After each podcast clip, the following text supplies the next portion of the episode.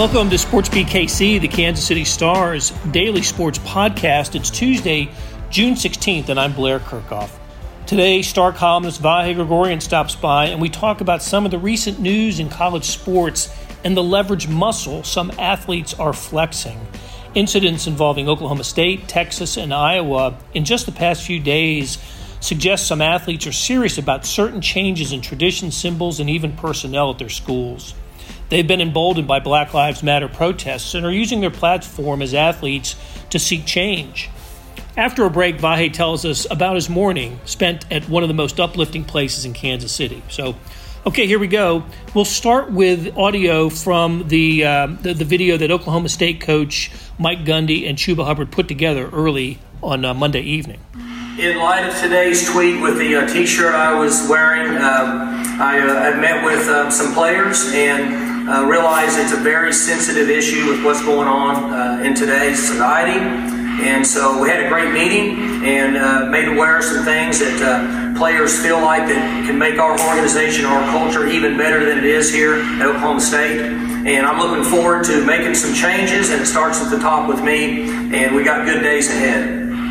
I'll start off by first saying that I went, around, I went about it the wrong way by tweeting. I'm not someone that, you know, has to you know tweet something to break change, I should have went to him as a man, and I'm all, I'm more about action. So that was bad on my part. But from now on, we're gonna focus on bringing change, and that's the most important thing. Hello, Vahe. Hi, Blair. You say that with a little edge, uh, but it's an edgy time. It is a little bit of an edgy time. Um, a couple things I want to get to, or we should talk about right off the bat um, we're talking, uh, as I said in the in- introduction, on Tuesday. Uh, there was some news this morning involving the College Football Hall of Fame. The ballot is out, and uh, some local interest. Eric Bieniemy is on the ballot. Tony Gonzalez, Darren Sproles is on the ballot for the first time. Michael Bishop, uh, the, the K State Stars, and for the first time, Gary Pinkel, the University of Missouri football coach for, for 15 years. And I was reminded when I was reading the ballot that he's the winningest coach at two schools. He's got the most victories not only at Missouri but at Toledo, which uh, which is which is interesting and might help his chances of, of getting into the College Football Hall of Fame, maybe as a first ballot guy. And then, of course, um, we're going to talk about this later. But you had an interesting morning visiting one of the more uplifting places, I think, in Kansas City. Looking forward to hearing your thoughts on that. But okay, we got the news out of the way, and, and we've teased the the second part of the podcast what you and I are going to talk about now is something that I didn't think that we would talk about on Tuesday, but then Monday unfolded the way that it did. Starting at about 2:30 in the afternoon, uh, the the picture on Twitter, maybe somewhere on social media, I saw it on Twitter, appeared with Oklahoma State football coach Mike Gundy wearing a T-shirt of, of the news network. I think OAN is that yes, what it is? Yes. One American News, and and over the course of the next few hours, Oklahoma State players, African American Oklahoma State players, uh, took to social media to to express how disappointed and angry they were that their coach would be seen publicly in that T-shirt. So the day ended, and about five hours later, after the the the, uh, uh the image appeared on social media, the day ended with Mike Gundy and Chuba Hubbard, the running back, whose um, whose tweet was really set the wheels in motion for the for the feelings that uh, were expressed by black Oklahoma State players and former players, um, giving uh, one of those uh, dual messages together, and then bro hugged it out at the end, and uh, and you heard that at the top of uh, you heard that at the top of our of our podcast here. So, what I wanted to ask you, Vahe, is it's not the first thing. This isn't the this is not the first instance we've seen of college athletes, and I guess college football players, uh, mostly what we're talking about, using their positions to protest, not in the streets, although there some of that has happened, but to protest traditions and uh, personnel and just um, just things that they find offensive to them in a way that I've never, I, I, have rarely seen it. Now, we're going to talk about one way that we have seen it uh, in, in about five years ago. But in the moment, I, I'm just I'm fascinated by this, and it's it's as if the protest of the last couple weeks have emboldened these athletes to speak out against what they see as racist, you know, uh, racism in the in the form of an OAN T-shirt or the Eyes of Texas fight song or the, the, the University of Iowa strength and conditioning coach who was dismissed earlier. So I'm anyway. I'm, I'm finding all this really fascinating, and I want to know what you thought about it. Well, it, it's interesting. I, I, as you said the word, I think you said emboldened. I was thinking about empowered, and, and those words are maybe a little the same, a little little distinction, but but what often happens, especially with this kind of thing, it seems to me, is you've got some forces amassing, converging, whatever you want to say, all at once. Right? We are in a historic, and who knows, maybe it'll be a, a, certainly a, a 50 year ish, maybe longer tenure of uh, social upheaval in the name of racial and, you know, alleviating racial injustice and, and speaking to racial injustice and oppression. Um, meanwhile, this is also coming at a time where college athletes are there's there's I don't know if it's a tectonic shift. If that is that the word tectonic? Uh, Yep. The plate shifting, but but but we've seen a lot of movement on that uh, in terms of identity and uh, you know control of your image and branding. I'm not sure about this. I haven't really studied this this way, but I I feel like there's some some back and forth on that energy, like that. That's all coming together at once. It could be this is just independent energy here too, right? It's it absolutely coming out of out of the most immediate um, emotional Right, the, the, the of news of the moment. Yeah. Um, but but I like the idea. I hadn't thought about it that way, but I do like that thought of a synergy between empowering athletes for their name, image, and likeness, and their uh, their feeling of um, you know of, of of righting what they think are historical wrongs. Right. You know? Yeah. And I, you know, t- let's just take them individually, uh, or a couple of them. The ones that are uh, in the Big Twelve, that, that I, I didn't know about the Eyes of Texas. I, No. and I, Cedric Golden, our buddy at the at the Statesman, and, and we'll link to his story. He wrote, wrote a really interesting column about that, where that um, uh, where this is coming from. In in uh, but there but it's um, there there are some racial uh, I- images and and um, it's it's not um, it, it- it's not just the song. There's some uh, some buildings at the University of Texas that were named for Confederate you know entities and uh, Yeah, I saw four, four or five different buildings. Yeah, buildings. Um, our, our friend Mike Finger uh, also wrote about it some, and and you know, sorry, I didn't mean to cut you off, but but it's interesting to me about the Eyes of Texas. Speaking as a, a, a guy who was seven, eight, nine years old, living in Austin, Texas, with his dad teaching at UT, um, and you know, one of the first symbols I knew to do was the the hook on my hook. I hope I'm not speaking of something with that that that's become uh, notorious from some history I don't know. But the Eyes of Texas itself, and, and disabuse me of this if you if you if you will, Blair, but I don't recall whether there's it's objectionable in its lyrics. I think what I understood it to be was objectionable in its um, in its making, in its origins.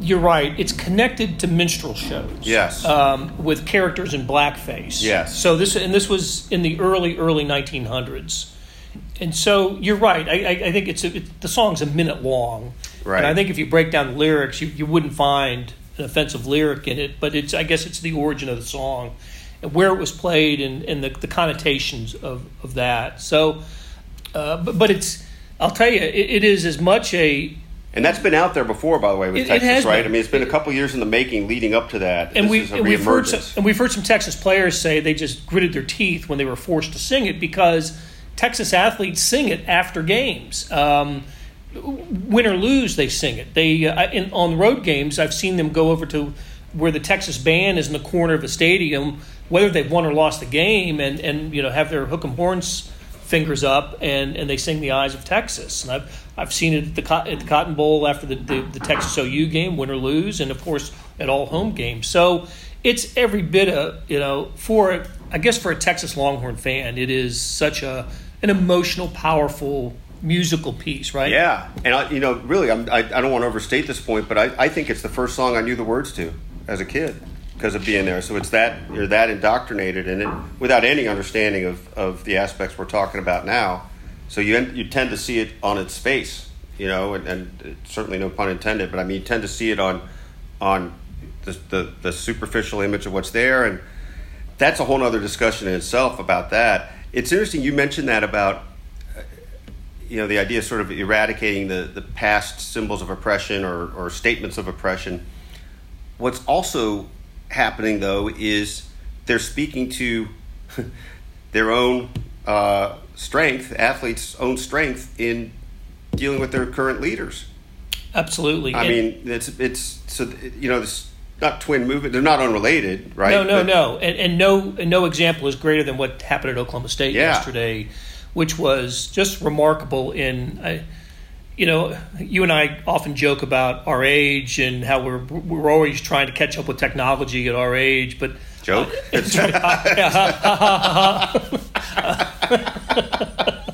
But I, I'm sorry, even even the most tech savvy person had to be amazed at how that story uh, came to life, gained life, and uh, was re- not resolved, but you know, at, at least in, I guess in the minds of Mike Gundy, had a at least a, a, you know a period by you know less in less than five hours.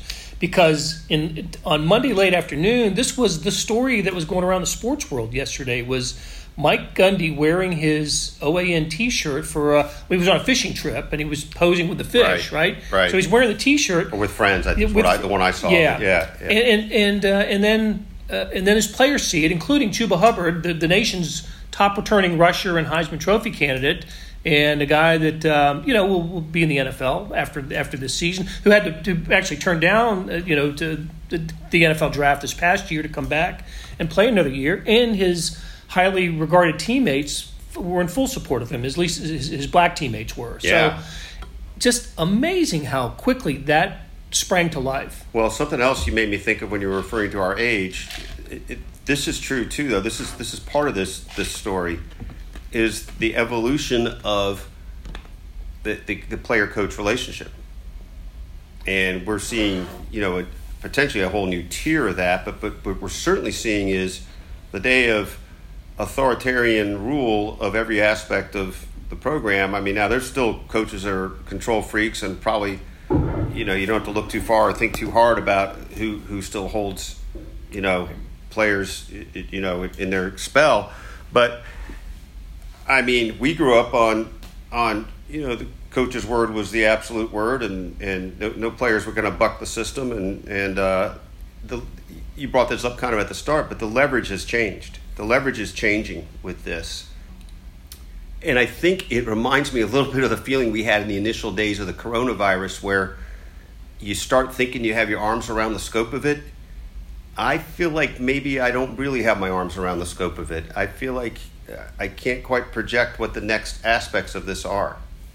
Oh, I, I certainly don't either, except um, in the cases so far, uh, at least in college sports, where um, an athlete has expressed whatever anger, dis- disillusionment, displeasure at uh, at something that the school, uh, either a tradition or a coach or whatever, the the, the coach hasn't stood up and said, uh, "No, no, I'm right, you're wrong." I mean that, or you you better fall in line. That hasn't happened yet. It's been just the opposite. Um, uh, the, the the coach has found a way to. Um, yeah, and I'm, I'm you know, this this this doesn't correlate to colleges, but the what what Mike Gundy did yesterday, and it wasn't an apology, but it was a kind of an admission of um, not understanding what it what the, the meaning of his T-shirt, and we should probably ex- explain what that T-shirt is. OAN is a is a right wing news network. I've never seen it. I don't even know if it's on my basic cable. I, yeah, I don't think it's on my basic cable. The only indications I've seen of it are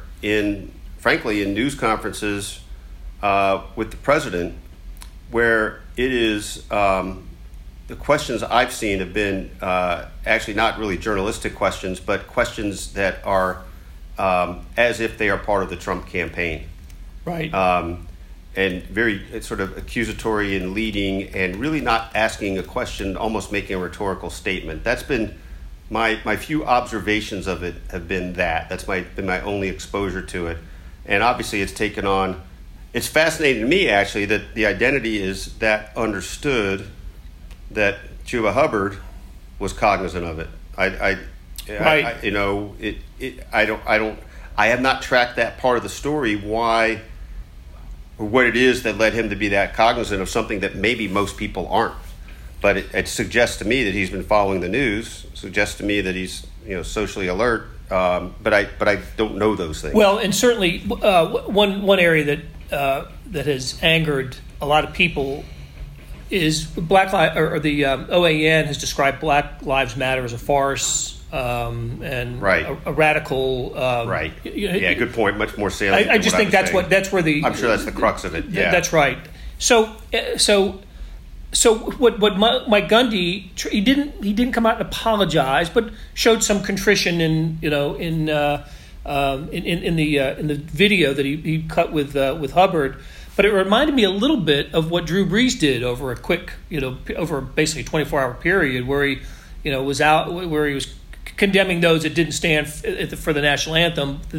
Got the criticism from from New Orleans Saints players and, and others around the NFL, and the next day did apologize and express a lot of remorse for what his you know what he said the previous day. This reminded me a little bit of that, not to the, that extent though. So Well, it's interesting how Drew's, and there, I'm sure there are many different views of the uh, from on the spectrum of how, how that played out with Drew Brees, right? But we, we know Drew Brees to be a great football player and pretty great citizen, right? His efforts with Katrina and things like that.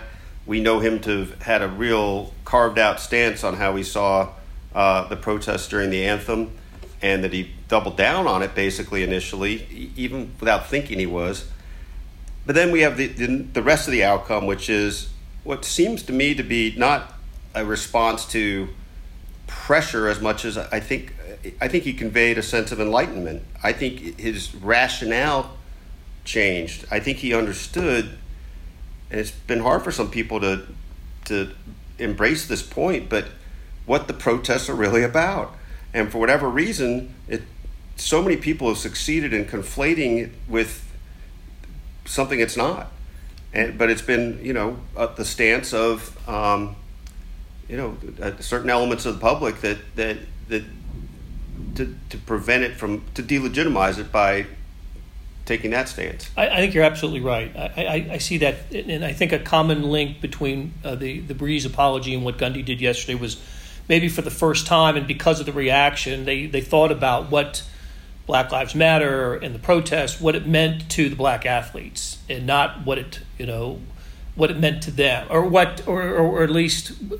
I, I think we can guess from their initial, you know, the, the T-shirt and what Brees said originally was they hadn't given it a whole lot of thought, right? That um, I just see guys protesting and don't understand what the what the message is. and whoever's in their ear, or maybe a, a preconceived notion of what that says without really. And I do think this, Blair. I, I, I, I think that there is a. I think there's a sort of listening and hearing distinction right now that is different than we've known. Certainly in these last years with these sorts of movements, but maybe even in a certain way in our lifetimes. Maybe, maybe. maybe, maybe. we'll Um, see how, how that yeah, plays we'll, out, we'll, right? We'll know. Yeah, we'll know when we do uh, Yeah. a podcast a year from now. yeah, right. whether yeah, you know how much things have changed. yeah. Um, well, let's circle back to the beginning because we mentioned Gary Pinkel at, at the top of this segment, and uh, and Gary was caught up in something similar to this five years ago. Maybe Missouri, Missouri, a little ahead of the curve on uh, on, on Black Lives Matter and protesting, and um, because it happened on the at the Columbia campus in 2015, November of 20 October November of 2015, and um, and Gary was in a found himself in a in a difficult position that um, I don't want to say he mishandled, but but I think if, if if you could script the perfect response for Gary, it would be different than what the response ended up being for for Gary. Um, it was it was an incredibly difficult time because in the background of all of it, uh, protest at, at, on campus and the threat of a boycott of a game, Gary was among the very few who knew at the moment he had, you know, Hodgkin's lymphoma, and that this was going to be his last year. So he's dealing with that, and then having to be the face of the program at a time when I don't know if the players were interested in, you know, being part of the program. So the reason we're circling back to Gary because he's he was named a finalist or on the ballot for the College Football Hall of Fame today. So what, what do you remember about those few well, days? just a, a, quick thing. I do want to just interject before I start on that part. Just and I think we both feel this way. What, what a what a worthy candidate Gary is for that. When you when no you doubt about it, he would. at- I would. yeah. I'd vote for him in a heartbeat. He, Yeah. he, will whether he gets in the first ballot or not, he'll be in the College Football Hall of Fame, and I think he deserves to be as soon as you can get him in. Get him in. Yeah, I, I feel like that too, and and we, we probably no no need in, in the time we have to recite all that. Maybe that's you know when when when the votes come or when we get a chance, we can do a whole thing on Gary. But but that's really cool. Um, I think it was a time of such you know just chaos and flux. Right, so much was happening really fast, and as you just noted, I mean, uh, against a backdrop in which he is uh, dealing with cancer, and you know what do I do and all Right. that.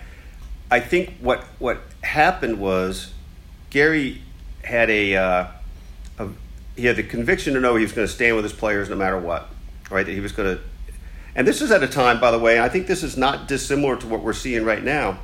I think players at that moment, their spirits were beyond just that I'm a football player, right? They weren't. I mean, they understood they had leverage with it, but with certain leaders of theirs and things like that, they were they were called as people to use this platform, and I think understood that there could be some serious ramifications for them, and just sort of said, "Yeah, that's too bad."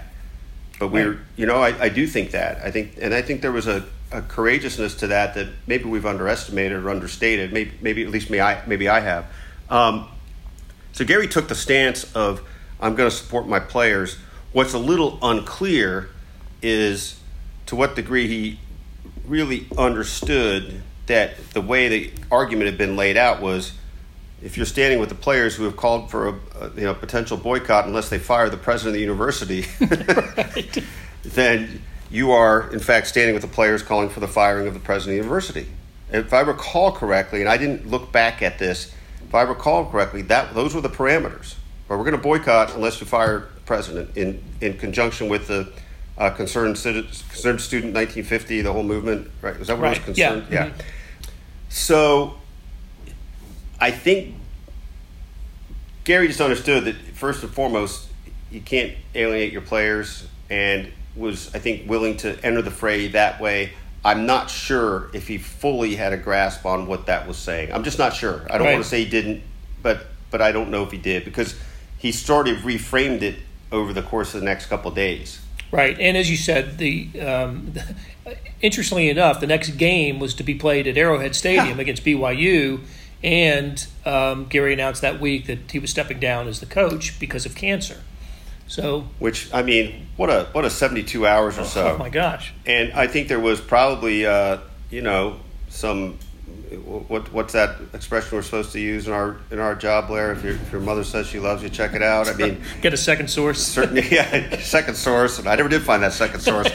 Um, but but but I do think you know that came with some skepticism because of all the unrest, like you know what's going on here, and I I, I obviously I, it's been borne out since, that- Yeah. And even pretty much in the moment. But um, it was such a turbulent time, and I remember being on the field at Arrowhead after the game and just trying to, you know, whatever it is we think we are doing by being down there in the scrum, and, and suddenly I'm standing like I feel like I was almost in the middle of players getting Gary to dance, and like I had to like I pull out of there and got some shaky video, but it seemed like I bring that up just because I do feel like there was some. It wasn't just that Gary's leaving. There was there was there, you know he's going to step down and at the end of the season, there was a genuine level of affection that just really felt like it was right there in that moment, And for all these reasons that I think we're talking about. Well, here's hoping that um, uh, when it ti when it comes time to to vote him in, and there's a committee uh, that, that'll uh, that'll meet and vote for what'll amount to. Uh, there were probably close to 150 players, and I think um, and more than 20, 20, as many as 20 coaches from all levels and, and, and, classifications of college football that are on the ballot for the for the College Football Hall of Fame, and they pick about a dozen players and a couple of coaches. Uh, Bob Stoops is also on the list for the first time, so you know he's a slam dunk. But um, here's hoping that um, that, it, that, that Gary finds his way into the College Football Hall of Fame sooner rather than later. And Vahe, we're going to take a quick break, and I want to come when we come back. I want to talk about your morning in Kansas City. Hey, it's Blair. We have a special subscription offer for SportsBeat KC listeners: unlimited digital access to the Kansas City Stars award-winning sports coverage. Sign up now for one year of Sports Pass for access to all the sports news, features, and columns presented on the kansascity.com site, and it's only $30. That's a 40% savings off our regular rate. Your subscription will automatically renew after the initial term at 50 bucks unless you tell us to cancel. Your subscription helps support the sports coverage of kansascity.com and the Kansas City Star, and that support has never been more important please visit kansascity.com slash sportsbeatkc offer to get this special offer. And as always, thanks for listening. Back with Vahe Gregorian. Vahe, where were you this morning? So, Blair, uh, I was at reopening day because apparently we're not going to have an opening day. So I consoled myself with reopening day at the Negro Leagues Baseball Museum, and uh, I'll tell you, it it it was great to see Bob Kendrick in a suit again. The last few times I've seen him, he's been in varying uh, uh, other styles of dress that we're just not used to. So that it, it was a just a little bit of sunshine, right? I went over there a few minutes into sitting down in Bob's office with him. Uh, the interview was called to a halt because the staff had a bunch of cards for him and a pound cake for him for his birthday yesterday. Aw. Which I, I suggested to Bob that he may have put off the reopening so he could have yesterday to play 36 holes. But but no, he, it was today was the right day for the reopening. So we got a chance to. He has not been in the museum much these last three months. Actually, you know, in the in the uh, display area. So we went over there. and He showed me a couple new things, uh, including their barrier breakers exhibit, which will chronicle the stories of each barrier breaker for each team. Uh, from and I think most people wouldn't probably know this. It's hard for me to remember, but the last integrated team wasn't until 1959. So you have Jackie in 47. Wasn't the Red Sox? Well played. Pumps, yes. Pumpsie, Pumpsie Green. Green. Yeah. I, I, don't know how many people would, would just know that off the top of your head. Well, it's because they were the last. But they were the last, yeah. and and you know, there's been some interesting news with, with the Red Sox of late in terms of how they've yeah, know, reflected sure. on this this time. So, long story short, though, uh, they reopened today. Great to see Bob preparing to receive people. He's he's not sure yet, though. He's going to be playing by ear how often, how much, how he can provide tours. He's you know trying to figure out you know, is there a small number? Can I get there? I was there when he had to go do another interview when the first guest arrived. And it was uh, a nice woman from Brooklyn who was driving through with her husband to Colorado.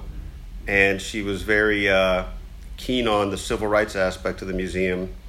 Wanted, in fact, so keen on civil rights that she wanted to know if I could guide her to any protests in town today.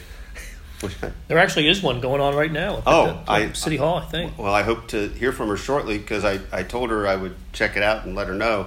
But I really appreciated her her thoughtfulness. Mm-hmm. Um, I'll, I'll, write a little bit about her in this the story I'll I'll uh, do this afternoon, and that'll be part of the story links. Part of the story links, and it, it also part of that was uh, you know sort of speaking to Bob a little bit about the the news or lack thereof of the day of uh, baseball at Loggerheads and uh, I suggested to him that it might be of benefit to hear about the Negro League's history of collective bargaining. And at which point he said, "wasn't no bargaining." I can't remember how he phrased it. He was he was having a little fun with it. um, so we'll try to put this all into some hodgepodge or something and uh, type it up. Well, I'm looking forward to it because any time spent with Bob Kendrick is time worth spent. I mean, it's he's, he's just an amazing man. He, a- absolutely, and and to your point, you know, one of the benefits. It's not been a benefit for the museum, alas. Right, all, all nonprofits and museums and, and such have really suffered in this time, but it's been